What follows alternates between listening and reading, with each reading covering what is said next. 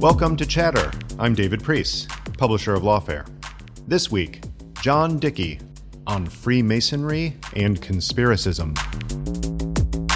Let's take one of those figures, George Washington. He was a Freemason. He was initiated, actually, I think before he was of age, because it was part of a gentleman's status. Freemasonry is very, very deeply ingrained in American society. This is why Buzz Aldrin founds a Masonic lodge on the moon. The French Revolution was calamitous, a catastrophe for conservative Catholic Europe. And in the desperation to find an explanation, an exiled former Jesuit priest came up with an answer. And the answer was that the French Revolution was all the result of a conspiracy by the Freemasons. John Dickie, welcome to Chatter. Well, uh, well, thank you for inviting me on. I'm really looking forward to our discussion. I first came across your name and your work many years ago now when I was researching some organized crime issues. And I, of course, found your work, which you have been uh, very well involved over the years in research, in particular on Italian organized crime, which does make me wonder how, how does one get to that as a career? How did you find yourself so interested in Italian history and, in particular, the organized crime networks? Well, one chapter of my PhD, I mean, it was a strictly academic route, if you like. My, my PhD included a chapter on the earliest sociological investigation um, into the, the Sicilian mafia in the mid 1870s by a guy called Leopoldo Franchetti. So I knew about the sort of revolution in historical thinking that had gone on um, in mm-hmm. Italy and Sicily in particular about the Sicilian mafia, not just historical thinking, but historical thinking, if you like, following on from a revolution in judicial and investigative thinking. And it seemed to me that the rest of the world simply hadn't caught up. You know, in the the the the reflex way to talk about organized crime in Italy was a, as a sort of primitive preamble to the American story. Mm. You know, a story of, but very much told in the same sort of plaintive uh, key as the Godfather movies, certainly sure. Godfather 2 as a story of sort of families and primitive violence and vengeance and so on and so forth. When actually we now know that the Sicilian mafia was a self conscious criminal organization mm-hmm. before mm-hmm. it went to America, that it's very much a manifestation of modernity. It's not to do with families uh, or anything like that. It grew up in the most advanced sector of the Sicilian uh, economy, that is the citrus fruit sector on the outskirts of uh, Palermo, on round and about Palermo, where lemons, you know, Sicily at that point had a virtual natural monopoly of lemons, which were exported to the New World and before too long, um, gangsters travelled with those lemons, and that's how we got that mm. first sort of transatlantic link. But we don't get anywhere uh, looking at the Sicilian mafia as something primitive or the reflection of a of a backward society. And that story right. badly, badly needed telling. So that's why I set about mm-hmm. telling it. And on its surface, it would seem that researching the Sicilian mafia or its counterparts elsewhere in Italy would be challenging. That research can can go so far, but at a certain point you have to find yourself asking questions of people who have been reticent to answer such questions in in most fora. So, how do you find research on some of these topics, such as organized crime, and the the conversation will focus on most is Freemasonry? Researching topics that are inherently about some some level of secret society and secret keeping when your job is to reveal many of those secrets. Yeah, it's a, it's a very good question. You know, the Sicilian mafia is, of course, a secret society. Uh, it makes a great play of its code of omerta, which, interestingly enough, comes doesn't come from manliness or any of these things. It comes from Masonic vocabulary. Mm. It means humility, umiltà mm. in in Sicilian, but it, it, you know it is the code of silence. It's humility of obedience to the boss. Um, but fortunately for us, that code is absolutely full of holes. And what we find when we look at the historical records is that members of the Sicilian mafia have always talked, have always broken omerta. You know, the first resort almost of a mafioso who is losing the fight against his internal rivals is to go to the police and to try and turn the police against them.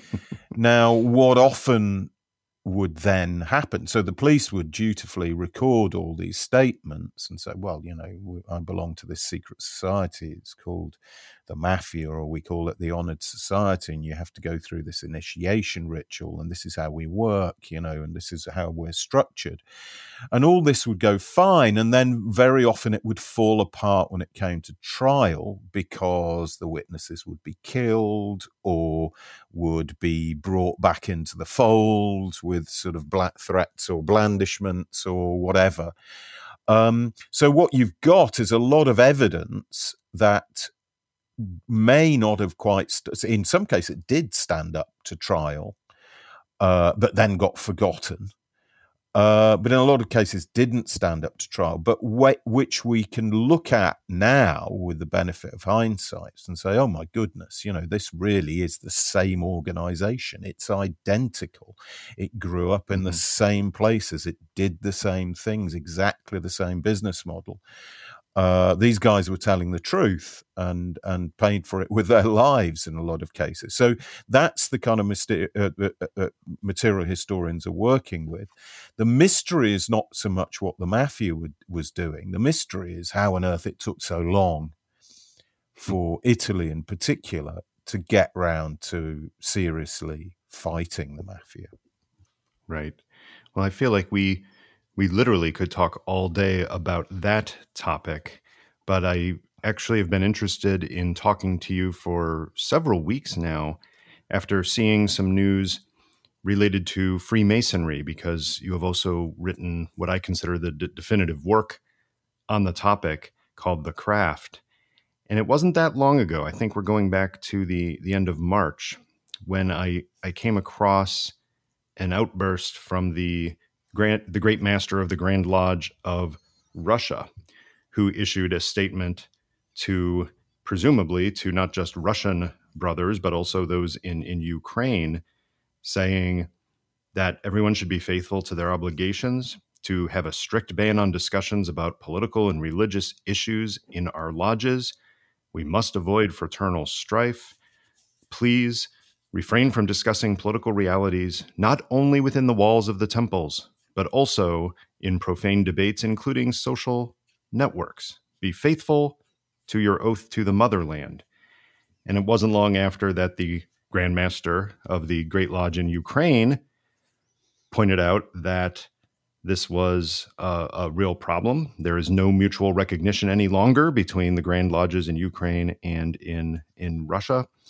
And it had become a casualty, perhaps, or maybe a reflection of the Russian invasion of Ukraine. And at the same time, anytime you have any world historical event, you will start getting the conspiracy theories. So you've had, I think in years past, you've had some of the pro Russian separatists in Donetsk and eastern Ukraine blaming any conflict on US and European Masons. And you don't have to dig far into the more radical parts of the internet to find claims that Russia invading Ukraine is simply a Freemason hoax, or alternatively, that it's a problem of the, the West conspiring against a Freemason activity of some number, uh, a lot of numerology and things like that. So when I started to see that, John, I thought, I really need to talk to you because Freemasonry uh, perhaps is one of the most deliberately misunderstood organizations in history. Uh, but there is such a rich and interesting history there that understanding it better helps us put these kinds of claims into perspective. So I'd really like to start with your overall impression of Freemasonry, having dipped into it extensively for years. You find that the secrets that are supposedly part of Freemasonry are actually less important than the stories about the secrecy. Can you talk through that a bit? Yeah, I, am glad you wanted to begin with secrecy. Uh, you know that that story, uh, the the Russia Ukraine thing, is in a sense in microcosm the kind of thing that's been going on all the way through the history of Freemasonry. Freemasons have a ban on mm-hmm. discussing politics and religion in lodge meetings. Um, and uh, but the problem is, of course, who gets to decide where politics begins and ends.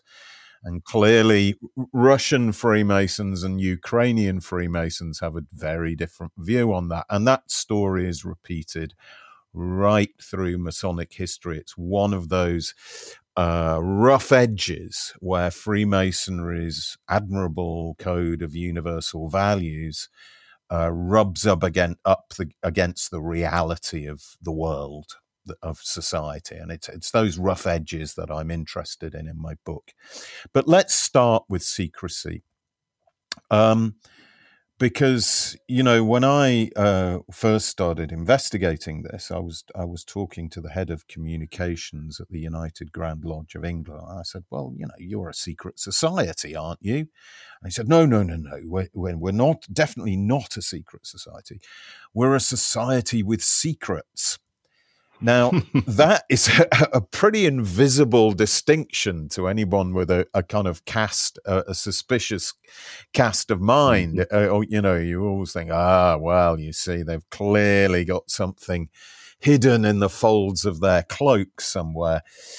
But we, so we need to really dive in and understand what Masonic secrecy is because it is an inevitable part of Masonic secrecy. One would almost say it's part of what it's intended to do, that it creates both a sense of loyalty and mystique around the Freemasons. People join because they want to be the possessors of secrets. Uh, people are attracted, you know, they're made curious about the Freemasons by these, this secrecy. And by the same token, people are made suspicious of Freemasonry. What have they got to hide? Is the refrain. So let's look at this head on. Okay, secrecy, Masonic secrecy takes part, takes place, is staged in a in a kind of ritual context. To become a Freemason, you go through three key rituals, three basic important rituals they become a full Freemason in the full sense. And in each of those rituals, each of those rituals, there's a sort of, tr- there are triple layers of secrecy. On the one hand, the meeting itself is secret. It takes part in a secluded location behind the closed, guarded doors of a lodge. Mm-hmm. Um, on the second thing, the things that you learn in the ritual are themselves disguised behind symbols of various kinds, the most famous one being the square and compass, but also everything is symbolic in Freemasonry the aprons, the gloves, you name it. And then, of course, you have to take an absolutely blood curdling oath to swear you swear to protect the secrets you know there's various forms of in the different rituals kind of throat cutting and disemboweling and all sorts of horrors which would make you think geez these masonic secrets must be something extremely momentous but because I'm not a Freemason, I can tell you what those secrets are. And I'm not really giving away any secrets because they haven't been mm-hmm. secret since at least 1730 when the first expose of Freemasonry was published. Uh, so that's mm-hmm. before mm-hmm. Freemasonry arrived in the United States, what then the American colonies. Secret number one that you learn in the first ritual is that you should really try to be a nice chap. Secret number two. secret there. Uh, secret number two is that, that you learn in the second ritual is that you should try and find out a bit more about the world. And hmm. secret number three, which is the most momentous secret of all, the one that takes part in the most elaborate ritual, uh, the Master Mason ritual, you learn that death is quite a serious business and ought to make us reflect on things. That's the third secret. So these wow. secrets are toweringly banal. Nobody can disagree with them. Nobody could disagree with them. Mm-hmm. Um, and what we're left to explain, therefore, is the colossal disproportion between the ritual and the palaver, to put it bluntly, that surrounds mm-hmm. the rituals, the theatre, the moral theatre that surrounds these, these secrets and the secrets themselves. And the first is that we have to understand these rituals are really powerful. They work. Mm-hmm. They're they're well designed emotionally powerful. Again and again and again, people, you know, tell me when I ask them what it's like to become a Freemason, it really does feel like the the birth of a new self when it works they well. describe it almost like a religious experience. yes, right? well, I you know Freemasons will sort of bridle if you say you're a religion, aren't you? They'll say no, we're not because we don't have any theology. We don't have, you know, mm-hmm. you can be a Freemason as long as you believe in God. Any, you know, any religion, and you can become a Freemason. Some in some countries, you don't even have to believe in God. In France, right. for example, atheists right. can be admitted. Mm-hmm. I like to explain. I like to think that they're a sort of re- a second order religion, mm-hmm. in that they they they bring their rituals bring the same sense of fellowship and togetherness that ritual that right. uh, religion does you know the latin word religion religio is about binding people together mm-hmm. it has the same sense of sacred sacredness the same ethical content about trying right. to collectively become a better person. And above all, Freemasonry really deals with death a lot. Death is at the center of Masonic ritual. And like the great philosopher Bertrand Russell said, you know, the business of all major world religions is dealing with the fear of death. Mm-hmm. And Freemasonry does that. So, in that sense, I think it can be compared to a religion. Like I say, I call it a kind of second order religion. And there's an undoubted power and dignity and seriousness in those rituals. People who aren't familiar with ritual, with Masonic rituals, like to laugh at all the trouser leg raising and chest baring and all of the all of that sort of stuff that goes on any any, any religious lit- ritual looks weird if you're not familiar with it, and I, I think it takes a little bit of imaginative generosity to understand how these can mm-hmm. be very powerful. The oddity for me, John, starting out as I probably as a teenager reading reading some book and reading about Freemasonry and these rituals, and and maybe it's a, a function of childhood, maybe it's just upon learning anything new but I immediately want to know the the origin story. And yeah. correct me anywhere in here that I'm wrong, but my understanding is that the the stone laying, the the, the masonry part of it is is epiphenomenal now to the other than the sim, symbolism to Freemasonry that originally because medieval stonemasons were actually bad at forming guilds eventually in Scotland I believe that people got together, started forming lodges, and the term actually came from those who worked in freestone, the fine grained sandstone or, or limestone, cut and cut the stone to shape. But then at some point after that in England, there started becoming what were called accepted masons, which is people included into these mason guilds who who did not have to be masons they just had to be of high standing and then they were accepted into this this fellowship am i right in general terms of, about that origin and and how non masons came to be part of freemasonry and eventually obviously the quite dominant part of freemasonry yeah, I mean, it, it, broadly speaking, that's right. What you've got over more than a century between the Scottish capital, Edinburgh, and the English capital, London, is a slow process whereby, after an initial moment when there was a sort of meeting between the loose folklore of the elite stonemasons of Scotland and the Renaissance philosophy of the court of King James VI of Scotland. That's when you hmm. start mm. to get the idea that what's going on in these lodges is something a bit more philosophical. That's when gentlemen who have nothing to do with being we should really call them architects these guys they weren't the laborers right. this was the elite these weren't the um, people actually laying the stones. These were not, the people. Yeah, probably not. I mean, they'd probably come. They'd probably work their way up from from uh, uh, from the bottom.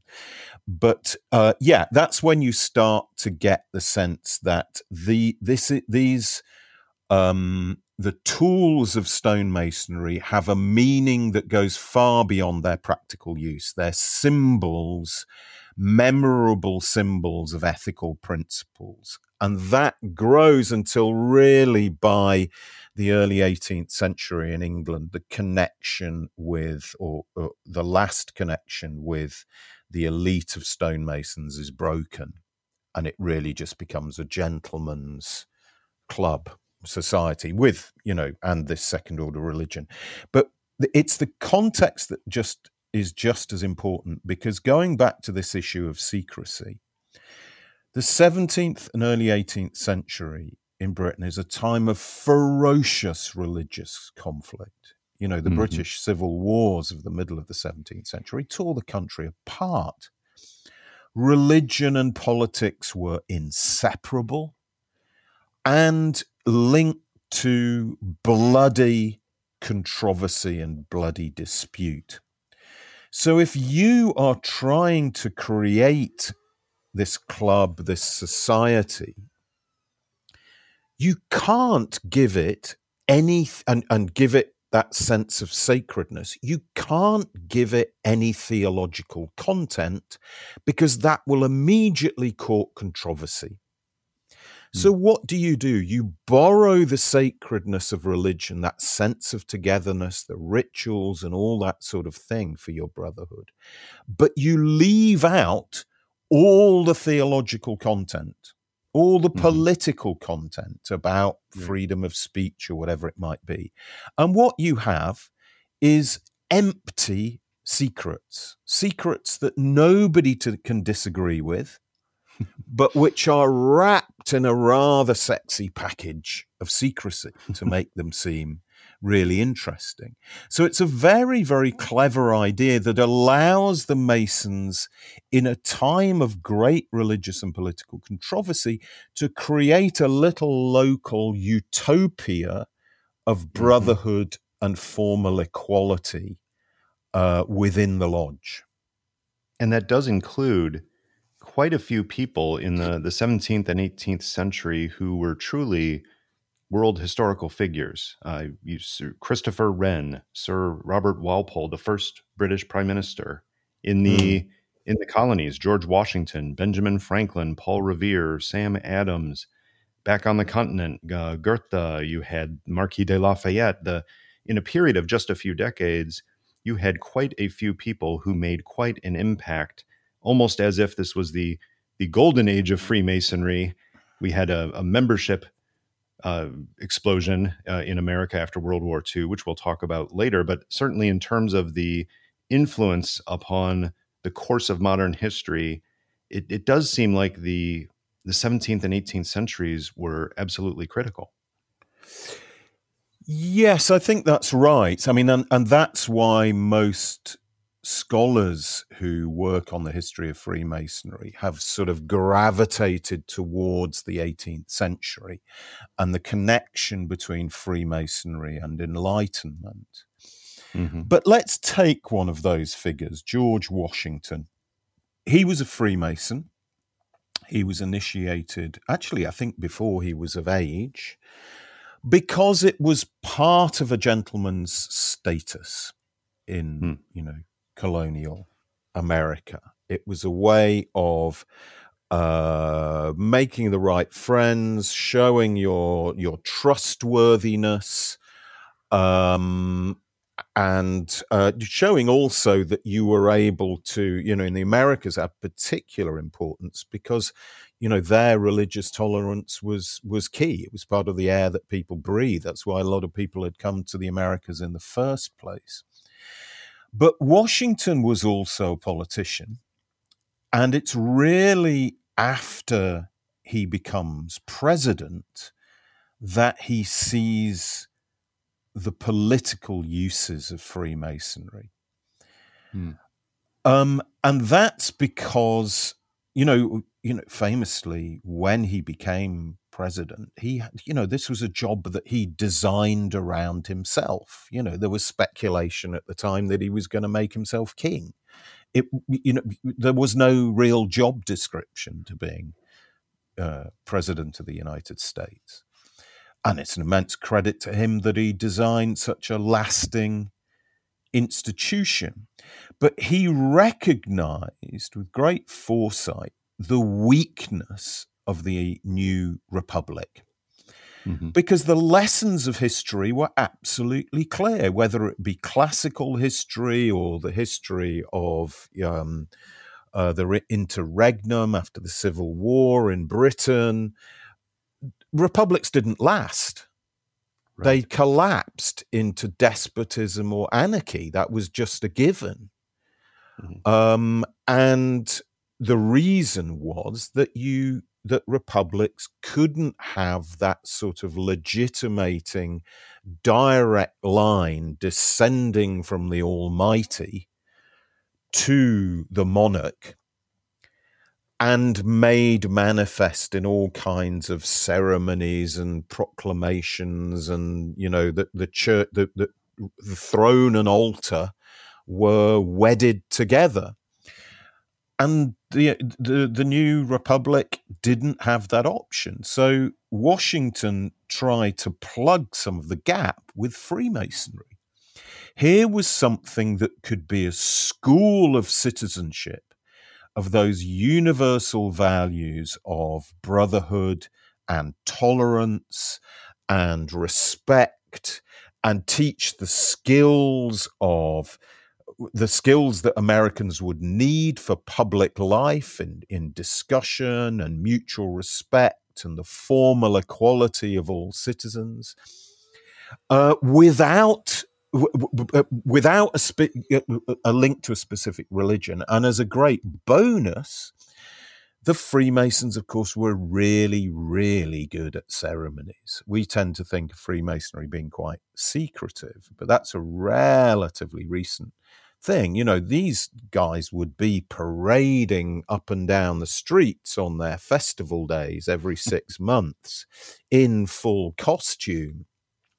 Hmm. Uh, they had a great range of ceremonies for commemorating the inauguration of buildings and all of that sort mm-hmm. of thing, because of course, you know, they love to think of themselves as impersonating the kind of ethical values of the men who built the great cathedrals of the Middle Ages and all of that sort of thing.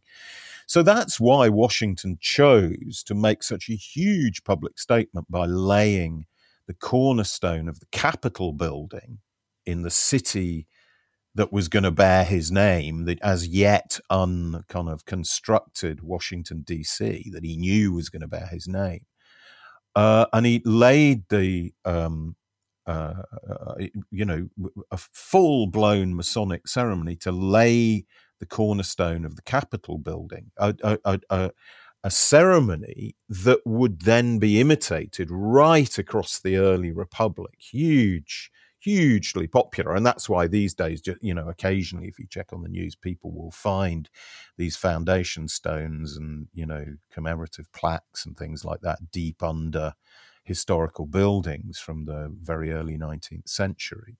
Um, Absolutely. that, and, and, and it actually builds into one of the themes I, I want to hit as we go through this is the conspiracy that usually later, but sometimes contemporaneously, wraps around these Masonic rituals and their influence. So in Washington, D.C., as I think in pop culture is best represented in the Dan Brown book, The, the Lost Symbol, there is so much made of the geometry of Washington, D.C., a planned city, mm. that intersections echo the Masonic symbols of the compass and the square and all yeah. of the different ways that Masonic imagery is prevalent in early American history. Now, in the lost symbol, it actually goes in a surprisingly promising direction, which is that Freemasons are not the big bad villains conspiracy taking over the world. It's really more the setting for the book in some ways. Yeah. But it yeah. does lead to one of the many strands of conspiracies about Freemasonry, which is that George Washington and Benjamin Franklin, and I believe James Monroe, and a number of other prominent early American figures were all Freemasons. Therefore, and then you can go to some dark conspiracy about America. What's your experience when you look at conspiracism um, in the American experience of Freemasonry at this time? Uh, of course, it expanded with things like anti-Masonic political parties within a few decades. Yeah. How did that evolution happen from George Washington, the most respected man, perhaps apart from uh, Dr. Franklin in the colonies, suddenly transitioning in the course of one person's lifetime to anti-Masonic parties and uh, actual physical action against Masons? That seems like a sharp transition due to conspiracism. Yeah, it's and it's a transition that, like Freemasonry, has its origins in Europe. The Catholic Church very quickly decided it didn't like Freemasonry at all. And what are the real origins of that? Is was it just yeah. a competing center of influence? Because honestly, uh, John, the way you've described the precepts of Freemasonry it is not in conflict with Catholicism. It actually supports some of the ethical precepts that the Catholic Church purportedly supports. Well, to a church that believes it holds a monopoly on truth, the idea of religious tolerance is heretical. Is yes. and of course, you, you, you have to remember that the Catholic Church in the 18th century, uh, you know, and indeed until 1870, was also a monarchy. It was an absolute monarchy. It uh, you know, it, it, it owned, the Pope ruled a huge swathe of territory across central Italy, and the Pope was an absolute monarch. And so um, the, the, the secrecy of Freemasonry galvanized the idea that they must be up to no good, that they must be either heretics or mm-hmm. subversives. Remember the idea of our, our open society with civil society organizations and freedom association, that doesn't exist in an absolutist state. Politics happens at the court and nowhere else. So the very existence of a society of free mm. men like the Freemasons is looked on with huge suspicion let alone, you know, even before we get to the ideas of religious tolerance and secrecy and so on. So, very quickly in 1738, Freemasonry, for all Freemasons, are excommunicated by the Pope, and that starts a long tradition of Catholic hostility towards the Freemasons. The, the excommunication is still valid. It was last reiterated in the 1980s by the wow. guy who would become Benedict the Sixteenth, the, the now retired Benedict the Sixteenth, when he was head of what is what the the organization that the Inquisition turned into. Right. Um, now, things got worse after the French Revolution. You have to imagine what a cataclysm for Catholicism the French Revolution was. Throne and altar, the two providential pillars of the earthly order of things, collapsed. Religion, you know, the, the, the, French Revolution invented the religion of the supreme being. It tried to kind of de Catholicize. Churches were smashed up. Rouen Cathedral was turned into a gunpowder factory. This was calamitous, a catastrophe for um, conservative Catholic Europe. And in the desperation to find an explanation, somebody, uh, an exiled former Jesuit priest in London who'd fled for his life to seek sanctuary in London, came up with an answer in five thick volumes. And the answer was that the French Revolution was all the result of a conspiracy by the Freemasons. And that book, published in 1897, was really the template for our modern conspiracy theories. If there is a sort of core form of all the many manifestations of conspiracy theories that are still with us, it's the idea that there is this secret elite behind the scenes manipulating world affairs for evil hmm. purposes. Mm. And the Freemasons are perfect for that. Perfect because not only have they got this secrecy code, but in the course of the 18th century, particularly in France, they started falling out with one another. They started arguing over whether to let women in or whether to let Muslims in or whether to let mm-hmm. Jews in they argued over ri- the right forms of rituals, the right, um, you know, the, the, the values, who's in charge of the finances. And what you get is a kind of explosion of different forms of Freemasonry, different versions of rituals. Freemasons arguing with each other, even violently in some cases. Right. And if you're of a conspiratorial frame of mind, all of this looks like a sneaky plan. It looks like a sneaky plan to disguise the real mm. secrets at the heart of Freemasonry, to create a sort of Russian doll effect, you know, that you, or an onion where you keep peeling away layers and you never quite come to the evil at the heart, which is, of course, perfect for the conspiratorial mindset because it renders it completely immune to contrary evidence. If you if you you say, look, I, I, know Freemasons, they're decent guys. Ah, but they're only the ones in the ordinary lodges. Wait till you speak to the guys in the higher degrees or in the occult lodges or in, you know, uh, and so on and so forth. So it's perfect. And that's where the conspiracy theory takes hold. And it comes particularly with an Illuminati scare. Yeah, talk about the relationship between the actual Illuminati, um, the Enlightenment ideals, the Freemasonry. How did how did that all get wrapped together, both in Europe and, of course, affecting the impression of Freemasonry in America as well? Yeah, yeah. Uh, this is an important chapter. The Illuminati were founded in Bavaria by somebody who wanted to create a kind of not very well defined utopia, who just as as it were took seriously the potential for conspiracy that the Catholic Church, his enemy, saw, and the absolute monarchies, saw in Freemasonry. He thought, oh gosh, maybe if we do have a Masonic conspiracy, we'll, you know, we'll get where we want to go. We'll get to this utopia of free speech and enlightenment and all of that kind of stuff. So he founded the Illuminati to infiltrate Masonic lodges and for mo- actually never quite worked out what they were trying to do. He was sort of making it up on on the hoof. And for most of the, lots of famous people were in the Illuminati, like Goethe, but for most of them, it was just a glorified book club. You know, it wasn't anything in particular.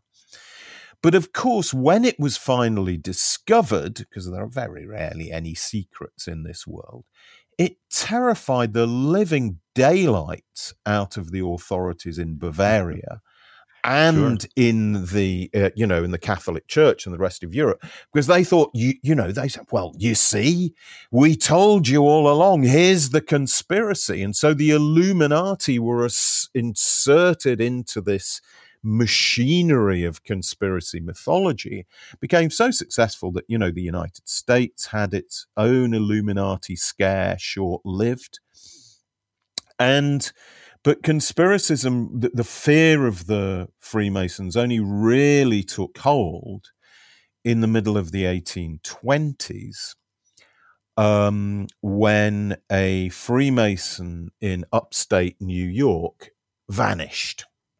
Uh, the Morgan controversy. He had been boasting that he he was a rather drunken ne'er do well. Um, hmm the kind of person the Masons are supposed to exclude. Um, and he had been heard boasting that he was going to publish the rituals of Freemasonry. Now, the rituals of Freemasonry had been published, the secrets had been published many times before then. But in the very religious climate of upstate New York, you know, we're in the second great um, revelation. What's it called? Seventh Great Revelation. The, the names escape me anyway. Um, the, the, there was a lot of kind of religious fundamentalism, religious fervor around. The most likely explanation is that some Freemasons really took these terrible oaths that they'd taken very seriously, hmm. and um, in their naivety, if you like, about the real nature of Masonic secrecy, decided to do away with this guy, William Morgan, and he vanished. His body was never found. Which reinforces public perceptions of a deep, dark conspiracy. Absolutely. Yeah. This right. triggered a massive wave of anti Masonry. There were suspicions also that the Masons had, you know, fixed the various trials into the case and, you know, and so on and so forth. Um, and this led to this wave of anti Masonry and the foundation of an anti Masonic party and anti Masons running for president and all of that kind of thing. While at the same time, of course, you know, in, in, uh, uh, you've got Masons as presidents and so on. And Freemasonry is very, very well rooted because, you know, George Washington had given it such a tremendous start in the United States. So that was a that caused a kind of catastrophic dip in Masonic affiliation in the United States that really only began to revive in the kind of antebellum years. Mm-hmm. I am fascinated that you know both around the the time of the French Revolution and after, and in in the United States, that there, there was this strong anti Masonic activity, but there was an aberration to that trend that in the area of your deepest expertise, Italy, that, that after Napoleon's conquests, Freemasonry actually became quasi official in Napoleonic Italy. How, how did that happen? And what did it have to do with the so called charcoal burners or carbonari? Yeah. Italy's a very interesting case of something that was happening across Europe, particularly after the Reformation, uh, so after the Restoration, so after the upheaval of the French Revolution and Napoleon conquering large parts of Europe. We get the Battle of Waterloo. Napoleon sent off onto his island, and absolute absolutist authority is re-established. Now, Freemasonry comes into this picture because it had virtually died out uh, after the French Revolution, despite what the conspiracy theorists say that they caused mm-hmm. the French Revolution. It didn't really work out for them if they did. But Napoleon seized on it. We don't know whether he himself was a Freemason or Josephine, but Josephine definitely was. And many of his closest clan were Freemasons. And he turned Freemasonry into a semi official club for all of these new men and new military officers. You know, one of Napoleon's great appeals to the thrusting middle classes of France and of other countries was that just like Napoleon, who'd risen from being a corporal to being the most powerful man in the world, you too could rise just, you know, because of your talents and not because of the status you were born into. And men like that found in Freemasonry a way to network, a way to reinforce their status, a way to meet powerful people like Napoleon's closest collaborators, and a way to show their loyalty to the regime. So Napoleon created this official Freemasonry, if you like, semi official Freemasonry, which was also exported to many countries that Napoleon conquered, including southern Italy, where uh, Napoleon's brother in law, Joachim Murat, became was made king of Naples by uh, Napoleon, and at the very same moment became Grand Master of the Grand Orient of Naples, precisely so that he could co opt members of the Neapolitan elite who wanted mm-hmm. to modernize their society and along Napoleonic lines into being loyal to the Napoleonic regime. So you know, but also, of course, these local people needed to be watched. They couldn't be, I mean, they weren't French. They needed to be kept an eye on. So Napoleon's lodges were also great centers for spying and intelligence. And they were all places where Italians also began to organize with a view to uniting Italy for the first time. Italy had never been united before. And the unification of Italy under the Napoleonic boot, if you like, opened up the idea that Italy actually might make sense as a country. So you've got this mixture of kind of spying and and count intelligence and counterintelligence and conspiracy going on in the Masonic lodges and in a, a break-off organization called the charcoal burners or the carbonari who turn into having been founded by French uh, people within the Napoleonic re- regime, turn into a revolutionary organization that aims to overturn the Napoleonic regime hmm. and also subsequently overturn the restored monarchies after Napoleonic uh, Napoleon forms. Remember, these hmm. are absolutist monarchies. And if you're undoing politics is illegal, it's treason. So you need to do it in secret societies where you can create that sort of Russian doll effect so that you're not easy to penetrate. You're not easy for spies to get in sure. and, but you know, and behead and find sure. the leadership. So the Masonic organizational model lends itself superbly well to revolutionaries, to revolutionary conspiracies. So the mm-hmm. conspiracies that the establishment had feared after the French Revolution actually come into being. It's one of the many, many historical ironies um, of the history of Freemasonry. Mm-hmm. It seems to me that there, there's no shortage of things that Freemasonry can be blamed for and its overlap over these centuries with any conspiracies or political movements that you want because of the nature of the secrecy we spoke of earlier. Uh, it's a convenient boogeyman, right? So I, there are conspiracy theories that overlap with anti Semitism, that because Jews were allowed into many lodges relatively early on, that in fact it's a front for the the great Jewish conspiracy theory, right? Or the idea that because we don't know exactly what they teach. I think it was fast forwarding to the 20th century, I think it was Francisco Franco in Spain who tried to equate Freemasonry and communism as the threat to his regime. So it becomes a very convenient boogeyman and gets a lot of negative attention there. But it also played a really interesting role in America in the US Civil War because of something that was called Prince Hall Freemasonry and because of the person of, I believe his name was Albert Pike, who was notorious in many ways and became the source of many of these conspiracy thinkers' ideas because of things he said and did that were a bit apart from traditional Freemasonry. Can you talk a bit about the American experience around the the U.S. Civil War and how Freemasonry really intersected with a whole lot of that history?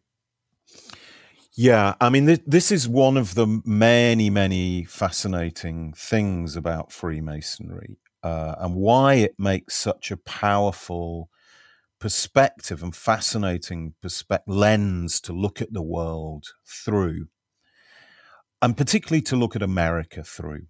Because I said, as I said, those values that Freemasonry espoused from the outset, those Enlightenment values, were the values of you know the, the Declaration of Independence and and uh, the Constitution and so on and so forth. But in the United, you know, uh, Freemason really became a home from home once it landed in the American colonies, and as I said, particularly once uh, uh, after independence. But of course, just like America, its espousal of those uh, values was stained from the outset by slavery. And Freemasonry ran into exactly the same problem. It was a microcosm of the American tragedy, if, you, if I can put it that way, in the sense that um, because of the racism of white American Freemasons who refused membership, triggered in this was triggered in Massachusetts, um, refused membership to a man called Prince Hall, uh, an African American freeman, uh, and some of his friends refused membership of Freemasonry. They founded their own lodge, which would ultimately gain recognition in London from the Grand Lodge of England rather and let me cut in here john to ask isn't yeah. it true that traditionally the lodges at least uh, according to their constitutions and their laws were were remarkably open. They did invite people from different faiths. They did invite people from different backgrounds. They did not have explicit bans on people depending on the color of their skin. But of course, social practice in individual lodges did lead to some racism along the way. Absolutely. You know, in London's lodges, in the 18th century and those early years of Freemasonry, we, we find not just different varieties of Protestantism, we find Jews. We even find Catholics. Now, in right, right. 18th century London, Catholics were, you know, pretty much traitors, regarded as traitors a priori. Um, and yet, we, we Freemasonry even had a Catholic Grand Master in its early years, and that's an astonishing modern level of tolerance. But in America, it ran up against the race problem, and it ran up against similar problems in other countries. In Germany, it ran up against deep-seated anti-Semitism, for example. In America, it took the, the what how it manifested itself was the foundation of an African American tradition of Freemasonry called after its founder Prince Hall Freemasonry. Mm-hmm. And of, here we run into what we said at the outset about the Masonic ban on politics. Of course, you know, if you're an African American and somebody says, you know, you mustn't fight against slavery, that's doing politics. You're well, going to say, right. well, who says? You know, we don't think that way. The, the definition of definitions of politics varied, and indeed we find uh, Prince Hall Freemasons v- deeply, deeply involved in the struggle against Freemasonry. The the example, uh, sorry, in the struggle against slavery. Forgive me. The example I use is the 54th Massachusetts, the famous regiment that was made the subject of the movie Glory a few years ago, which was the first regiment uh, recruited um, in the North of freed African Americans, recruited into the Union forces. Um, uh, and uh, to fight to end slavery. You know, that's when 1863, when the, the Civil War becomes a war to end slavery. And it was recruited, and m- many of its uh, junior officers, its non-commissioned officers, as we call them in the UK. Do you do you use that phrase, sergeants and stuff? Do you use that phrase in the USA?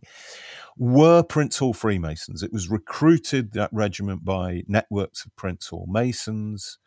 Uh, and Prince Hall Masons were in it, their sons were in it. Uh, and uh, so they were in the forefront. They were, if you like, the black intellectual elite on a right. war footing. Right. And a century later, we find so many Freemasons, uh, uh Prince Hall Freemasons, involved in the civil rights mm-hmm. struggle um, at all um, all kinds of levels. You know, many of those uh, early legal struggles, for example, Brown versus the Board of Education, were funded largely by collections by Prince Hall, um, uh, Masonic lodges. And just one mm. example against many, many, many, many, um, uh, right. uh, among many, was Medgar Evers, mm-hmm. who was murdered uh, what would it, what would it be sixty years ago next year. Um, Medgar Evers was a Prince Hall Freemason. His branch of the um, NAACP was inside the Prince Hall Grand Lodge in Jackson, Mississippi, for its own protection. Mm-hmm. Um, and uh, as it happens, he was also murdered by mm-hmm. a white supremacist Freemason. Um, so that struggle was hugely important. And on the other side, there's no question that in certain times and places, white Freemasonry became a vehicle for white supremacist ideas. Mm-hmm. Um, and in the person, for example, of Albert Pike, you mentioned, who is really the man. The Scottish Rite is is the most.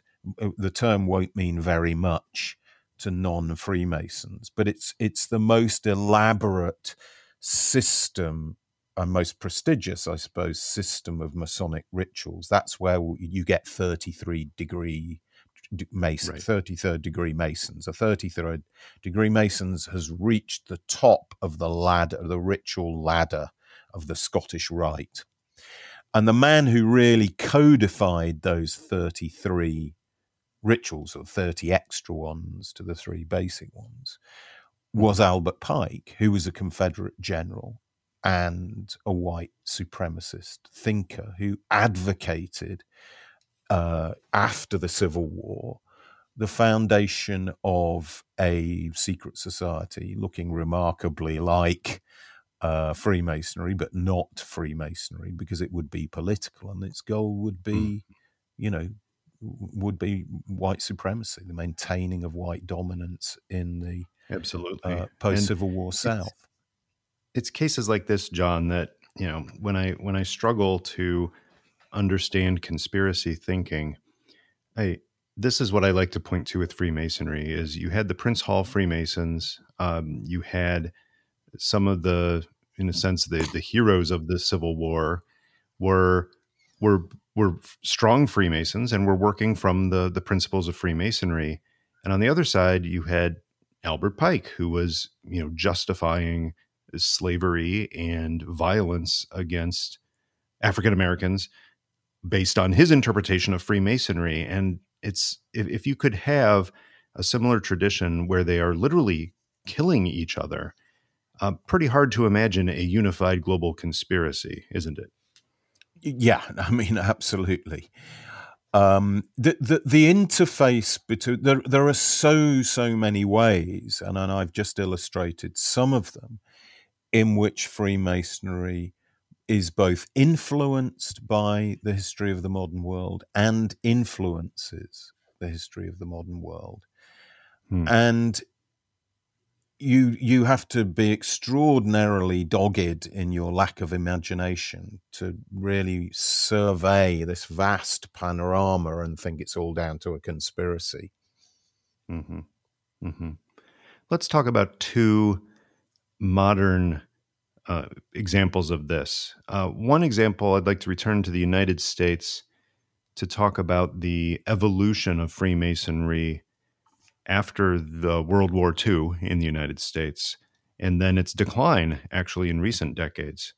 So, you know, as you know, my father recently passed away, and as I was going through his papers, I learned something which I never knew before, which is that his father, so my grandfather, was at least a third degree Mason. I don't know if he was in the Scottish Rite and and proceeded, but the the papers uh, I found uh, surprised me to learn that in fact he he was a master mason, and it makes sense because this is the time in the 1940s, 1950s when there was a boom in Freemasonry across the United States. Lodges were popping up everywhere. It seemed like, at least among white Protestant men, it was very common to join these lodges, and it became the the source of a lot of fellowship, a lot of uh, networking. It became the source of some pop culture with shows like the the Flintstones cartoon, echoing this trend in American culture and providing a, a social bond during those crucial decades. But then, it of course it it declined after that as other things started taking people away from the feeling of I must go to the lodge to be with my brethren. Um, talk a little bit about that evolution in the in the United States and whether my grandfather's experience of of joining the lodge in that period was in fact uh, representative in many ways of what was going on.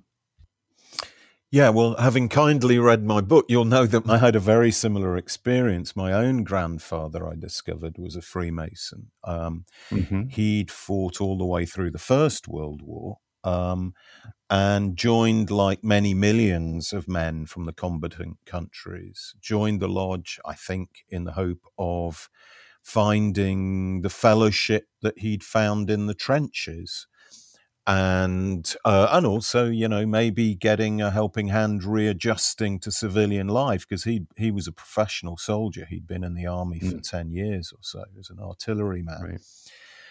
um so that's a very common experience and mm-hmm. yeah that post second world war peak really came as the sort of final crescendo of a century in the United States of fraternalism, golden century of fraternalism, with a bit of a dip for money reasons during the uh, Depression, but really it, and it wasn't just Freemasonry, it was lots of other organizations inspired by Freemasonry, who, who organizations, you know, from the Rotary and the, the Lions and, you know, all those thousands of fraternal organizations uh, that unite, that is one of the extraordinary characteristic things about the United States, particularly in the 19th century. All of them have got Masonic DNA, basically. They are, you know, yeah, we like this about Freemasonry, but we're just going to tweak it a bit. We don't want to have to wear all the costumes and stuff like that. So we're going to do this or, you know, have slightly different rules or, you know. So, um, uh, you know, and so you get Catholic ones forming and, and more working class, cheaper ones forming and sure, all this sure. sort of thing. Um, and that movement absolutely culminated after the Second World War, really, when, you know, American males, almost by definition, were members of fraternal organizations.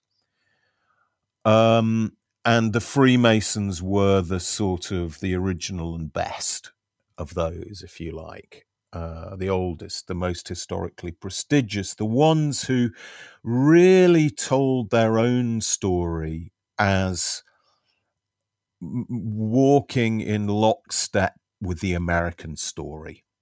They saw themselves as a symbol of free, freedom.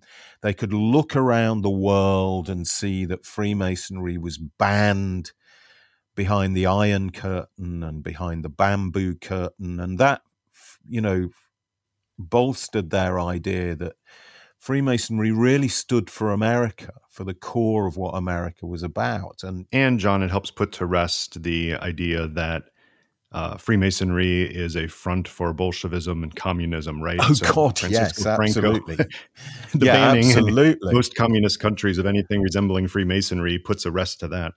Yeah, I mean, maybe it's a front for drinking beer and having meals, but that's about it. um, but which is not a bad thing. We're yeah, or a, a, front for doing charity work, whatever. No, I'm a big fan of beer and nice meals. So, the um, deeply, deeply, deeply ingrained in American society. Um, you know, this is why Buzz Aldrin founds a Masonic lodge on the moon. You know, in in which is a story most most people don't know that uh, yeah that that actually that that actually happened, right? Yeah, yeah. He had a license from I think it was the Grand Lodge of Texas to to mm-hmm. found a Masonic lodge on the moon. It's still it's I don't think anybody attends the meetings, but I think well, it's still we, on the books that we know of. yes. Um, so, but that peak began to decline, and the decline is really about the cha- changes, broader changes in American society. One of the big ones is the growth of the financial industry, of life insurance, uh, and that's the life insurance because you know you forget that freemasonry was a kind of welfare system right. you made you paid your contribution so that your widow would get a payout if you you know if something happened to you that's why it was so successful in the british empire as the sort of informal welfare system for imperial soldiers and bureaucrats and merchants who were traveling the world and conquering large bits of it. Um, so, and, and it's not a coincidence that lots of fraternal organizations then morphed into insurance companies. Um, uh, with the passage of time, you also got a change in lifestyles. You know that that a lot of the the you know the 1950s, the late 1950s was when the, the actual peak of Masonic membership happened. Some went over mm-hmm. 4 million, 4.1 million, I think it was. Was also the coincided with the lowest rate of female employment. Mm. Women had gone back into the home after the Second World War and as women re emerged, became more educated, entered the workforce, they weren't going to stay at home and polish the floor while you know husband went off to the uh, the lodge meeting. Um, you know the the other entertainment forms became um, available um, that were you know more gender mixed and uh, more f- required less time commitment because Freemasonry can be very time consuming, you know. Um, and so, for this and other reasons, mostly social drivers, Freemasonry entered this kind of decline. You know, famously, 14 presidents of the United States have been Freemasons. Last one was Gerald Ford. Uh, Truman was probably the most Masonic of the mm-hmm uh, Masonic presence, the one who really, you know, he kept going to lodge meetings when he was president, and he really found something very important for his life in in Freemasonry. Do I recall correctly, John, that Harry Truman was uh, was Scottish Rite and actually reached that thirty third level? I think you're right. Yes, I, I remember hearing that at some point. I mean, it, the thirty-third degree um, is actually generally bestowed as a kind of honor rather than you know. Mm-hmm. Uh, but yes, I think you're right. And fascinating to think uh, in terms of presidential security that at that time things were much looser and more casual. But it's hard to imagine yeah. a president in recent decades going into a Masonic lodge uh, and having Secret Service protection. well, yeah, let alone the the damage to to his image that might accrue. Can you imagine a Republican Absolutely. president going? well, it really points to the difference between what you said of the culture of the of the 1940s and 1950s uh, versus the culture yeah. in America today. But it's it's not solely an American story, right? The the Masonic there are stories all over the world, and I will encourage people to to look at your book, which is The Craft, and it describes fully how Freemasons helped make the modern world. But the other conspiracy story I want to talk about is is back to to your area of deepest expertise, which is Italy. And I, I would like you to tell the story of what was awkwardly known as the Propaganda 2 Lodge or P2 and its venerable master and the absolute uh, blockbuster, headline grabbing activities that occurred within and around that lodge, intersecting with huge Italian government investigations. So, tell us the broad outlines of the Propaganda 2 or P2 Lodge and how that developed. Yeah, P2 is where all the conspiracy theories come true, basically. uh, and it's an extraordinary story um, Italian Freemasonry was, uh, well, just to give you an idea of what they got up to, Licio Gelli, the venerable master of the P2 Masonic Lodge, uh, was convicted of financing the right wing terrorists who committed Italy's worst post war terrorist atrocity, the murder of more than 80 people in 1980 when a bomb was placed in the waiting room of Bologna station. Yeah. Uh, he laundered money for the mafia. He, his lodge was a center of corruption and blackmail um, and right wing conspiracy, anti democratic conspiracy. Um, and that story really could only happen in Italy. It, Italian Freemasonry in the second half of the 19th century had been right at the center of the country's political life. Italy didn't have political parties then, but it had Masonic lodges. Lodges were where the meetings happened, where you talked to people, where you got your ideas across. They didn't support one side or the other, but they were a very important organizing forum when politics was an elite business. And of course, Freemasons, being great anti Catholics, were perfectly suited to a country that had founded itself by knocking the Pope off his throne. And the Pope had excommunicated all the leaders of post unification Italy after Garibaldi and all of that. So, you know, after 1870, when Rome was taken over and the Pope confined to the Vatican. So the Masons felt like they were right at the center of the value system and the political system of Italy. But then along came fascism and banned Freemasonry in 1925, Mussolini's first act after he declared that he was going to found a dictatorship was to ban Freemasonry. And in post war Italy, the Italian Republic was founded really by collaboration between two opposing parties who would go on to dominate the post war political settlement the Christian Democrat Party, a Catholic party, conservative party, part of the Western Alliance, mm-hmm. and the Communist Party, Europe's most powerful communist party. Right. uh, which put Italy right on the front line of the Cold War. My God, if the communists took over, you know, who, in Italy, who would be next?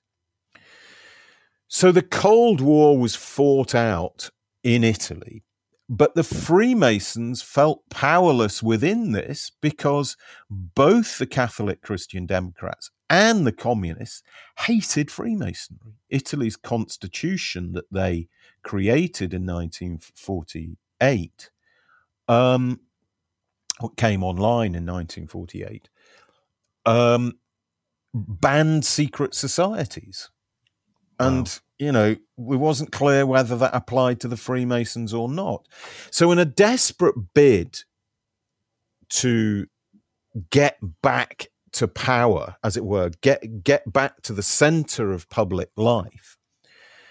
At a time in the mid 1970s when the communists were growing electorally, when the Christian Democrats were mired in one corruption scandal after another, this man, Licio Gelli, came along to the Grand Orient of Italy, Italy's most prestigious Masonic tradition. He said, Look, you've got this thing called propaganda, too, lodge propaganda. I think I can use that to help you get back where you want to be, where, to attract a top caliber of member to your body. Propaganda had been a lodge that was founded to allow famous people that you know top statesmen poets celebrities to become freemasons without having to go through the bother of belonging to going to lodge meetings because they were too busy. So they could bring their luster to freemasonry and um, uh, while not having to commit too much time to it so, Lodge Propaganda 2, as it was rebaptized after the war when Freemasonry was refounded, Gelli mm-hmm. said, and Gelli was a man, you know, he was a fascist, he had been a fascist, and so I said, Look, I can use this. I can bring famous people on board for you. I've got lots of great contacts. But what he did was he re engineered P2 into this corruption machine. Because uh, and took it over, made it, you know, the cuckoo took over the nest, if you like. Because Freemasonry has a lot of antibodies within it to stop it being misused. You know, you you you have to swear to obey the law when you become a Freemason you can't just take over a lodge and do what you want with it. You have to serve a long time in other duties and responsibilities, uh, do an apprenticeship, as it were, before you might acquire any authority within the lodge as a master, as the master of the lodge, whatever. And just the sheer amount of time dedicated to rituals and meetings and so on means that if you're really looking to use a Masonic lodge as a sort of center of corruption and dodgy dealing, you really are better founding a WhatsApp group. You know, it's just a lot easier. right. Um, but Gelli did this. He used this, you know, and the the sort of mystique of Freemasonry to turn it into this corrupt power center. Um, and when it when it was exposed and the secret list membership list was found, it was found to contain you know, huge parts of the military and police establishment, huge mm-hmm. numbers of bankers, politicians, statesmen. Uh, the man who would be Silvio Berlusconi, the man who would go on to become prime minister of Italy much later. And this unleashed a new wave of conspiracy thinking. How far did this go? and nobody's ever mm-hmm. quite come up with an answer. And in the process, permanently damaged the image of Freemasonry in Italy. Mm-hmm. Nowhere in the world, I don't think, outside of the countries that ban Freemasonry, um, right, right. has Freemasonry got such a bad image. Now, did you, if you put together this picture, which is still a bit murky, it's still a bit blurry exactly where the lines of influence ended in the lines of direct control began.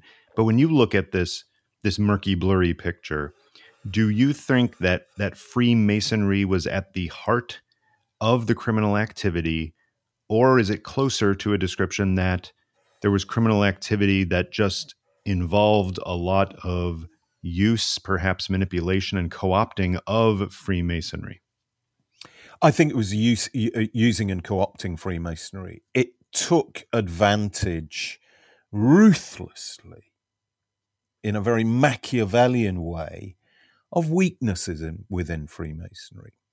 Both the, the weakness of, of this lodge propaganda as it like as a sort of constitutional mechanism within mm-hmm. Freemasonry, mm-hmm. uh, but also you know, the idea that Freemasons get into Freemasonry to met, network, to make important friends. What Gelli did was strip out all of the, uh, you know, in a lot of people's perceptions, strip out all the rituals and stuff. There were no rituals in lodge propaganda too. Once you'd become a member, and and, mm. and and the oath that you took was just to help your brothers it it was it was a kind of omerta.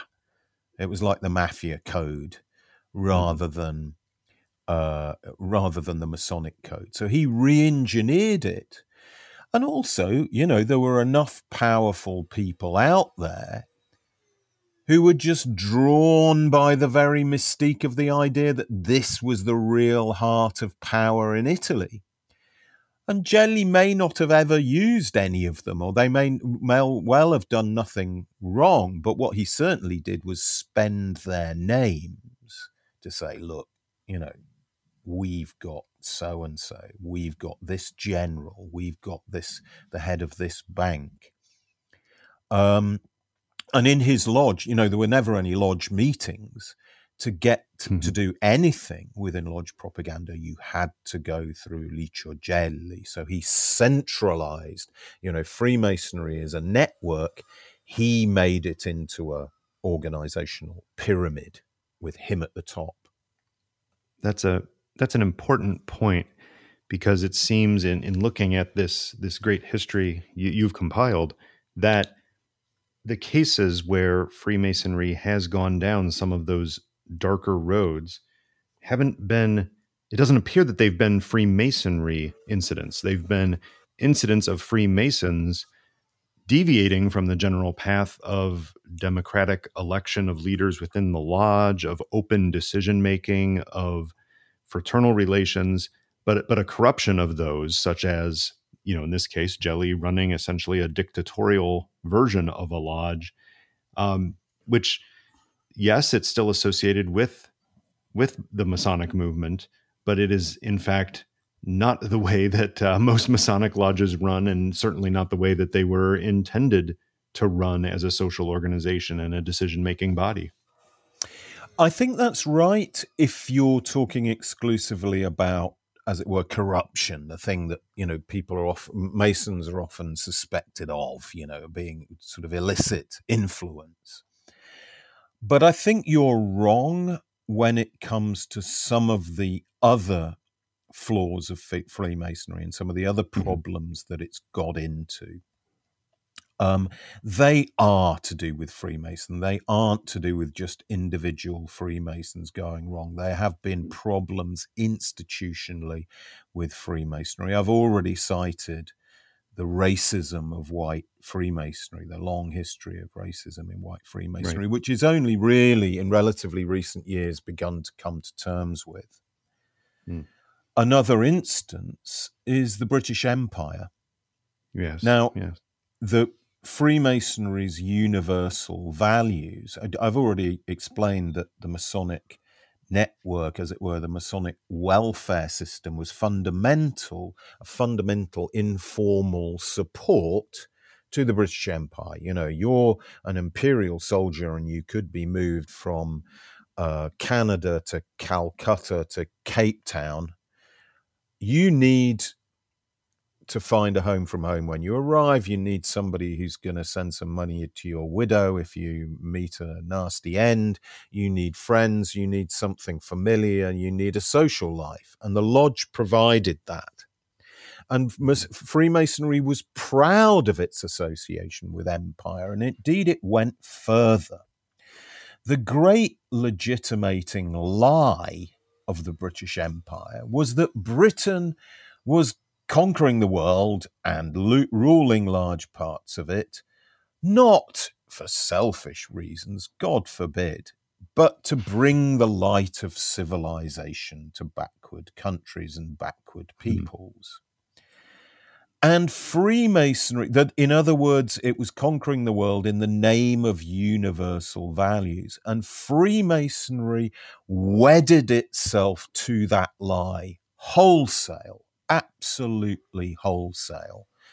Um, it was proud, generation after generation of Freemasons were proud imperialists and proudly bought that lie and many, many of the crimes of the British Empire, one or two of which I um, illuminate, illustrate in the book, were committed by Freemasons who thoroughly believed in that bringing the light of civilization lie, that, that idea that Masonry's universal values were a kind of an indication of Britain's entitlement to rule large parts of the world. Freemasonry had gi- Britain had given the world Freemasonry, uh, hmm. and you know that was a sign of its mission, uh, if you like. And British Freemasons simply have not come to terms with that legacy. Hmm. You know, I think Freemasons. One of the very interesting things uh, about studying Freemasonry as a historian is that this is an organization that has historians in it, that it's very proud of its traditions, that has specialist lodges of historians. You know, Masons, pub- it's almost part and parcel of being a Freemason, that of studying the history of Freemasonry. But those histories of Freemasonry have been apologetic. Overwhelmingly mm. those histories written by Freemasons when it comes to the British Empire. They have not come to terms with the racist em- enterprise that the British Empire was. Well, let me close on the Freemasonry conspiracy topic by simply asking you do, do you have any reason to believe that things like the Kennedy assassination, the uh, 9 uh, 11 attacks in America, uh, and other such events, which are often in those dark recesses of the internet linked with Freemasonry. Um, you found a real conspiracy linked to Freemasonry in modern Italy, but do you have a sense that those other events have have any legitimate link to Freemasonry as an organization? None whatsoever. Mm-hmm. I'd love. I'd, I'd glad you brought up Dan Brown before. Yes, because uh, the the Lost Symbol, which was his sequel, of course, to the um, Da Vinci Code, and the Da Vinci Code caused all sorts of problems for the Catholic Church when it came out. Mm-hmm. Um, you know, they thought they were going to be basically had a lot of nutcases banging on their doors saying, you know, tell us the secret. And the Freemasons, when they heard that the next book was going to be about the lost symbol, was going to be about Freemasonry, were terrified that they were going to, you know, there was going to be, it was going to unleash a new wave of conspiracy uh, theories. But the smart thing that Dan Brown did, and I, I, you know, I'm probably the only academic who will speak up for Dan Brown, but I really like that book. the smart thing that he did was it's basically we hope this isn't a spoiler it's basically the bad guy who is the only one who believes that the masons are really powerful and have mm-hmm. you know mm-hmm. and he's mm. bonkers he's nuts yeah. and uh the, so in other words it's a he it's a book that uh the the a, a, kind of shaggy dog story where we're led to believe there's a great Masonic secret at the end, mm. but actually, what it is, it's the ravings of a homicidal madman uh, who is the bad guy, and the Masons are just decent chaps. You know, right. So I think you know I'm with Dan Brown on this, in that there is uh, you know there's there's no truth in the, these Masonic conspiracies. Like I said, you know Freemasonry has alone has been powerful, often in spite of itself, mm-hmm. Mm-hmm. in giving birth to conspiracy thinking. Its organizational model, this idea of a brotherhood bound together by a sense of secrecy, bound together by rituals, where you join a local cell of the organization, but that gives you access to a bit much wider network. That mm-hmm. organizational model has been extraordinarily successful. Loads of other organizations have plagiarized it, copied it. Nothing, you know, not the Masons' fault, but the Sicilian mafia is a plagiarized copy of the Freemasons. Many mm. Sicilian mafiosi, you know, if they turn state's evidence and you ask them, well, what's the mafia then? They say, well, we're kind of like a Freemasons for murderers and killers and, and, and uh, criminals. And they're absolutely right. they're absolutely right. Obviously, the ethical purposes are very, very different, uh, light years apart.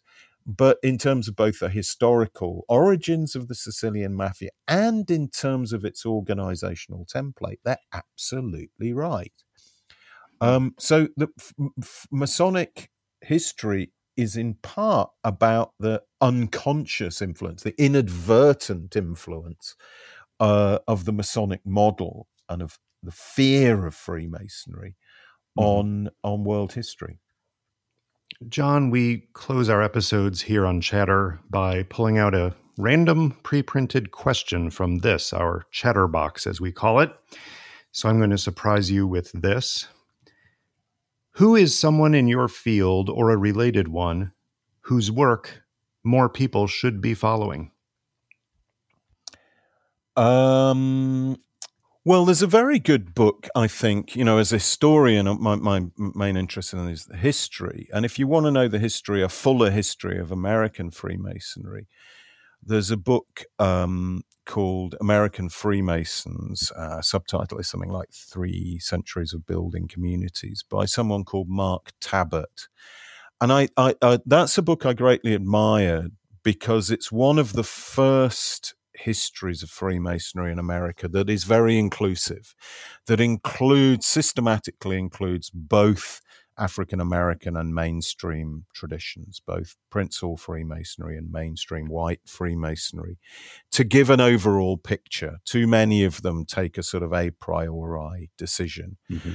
Um, and that's that's a really nice book that I I draw on quite heavily that American readers I think would like and I believe it was uh, Mark Tabbert who also wrote the book that was entirely about George Washington's experience with as a Freemason um, and his involvement in in the lodge. So probably a great place. We'll put those in the show notes so other people can benefit from that research and writing as well. John, this has been extremely enjoyable for me and I hope intriguing for everyone. Thank you for joining us. Thank you so much. I've enjoyed it enormously.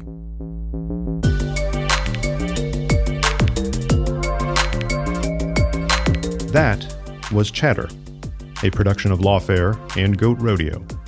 Please subscribe to the podcast and find us on Twitter at That Was Chatter.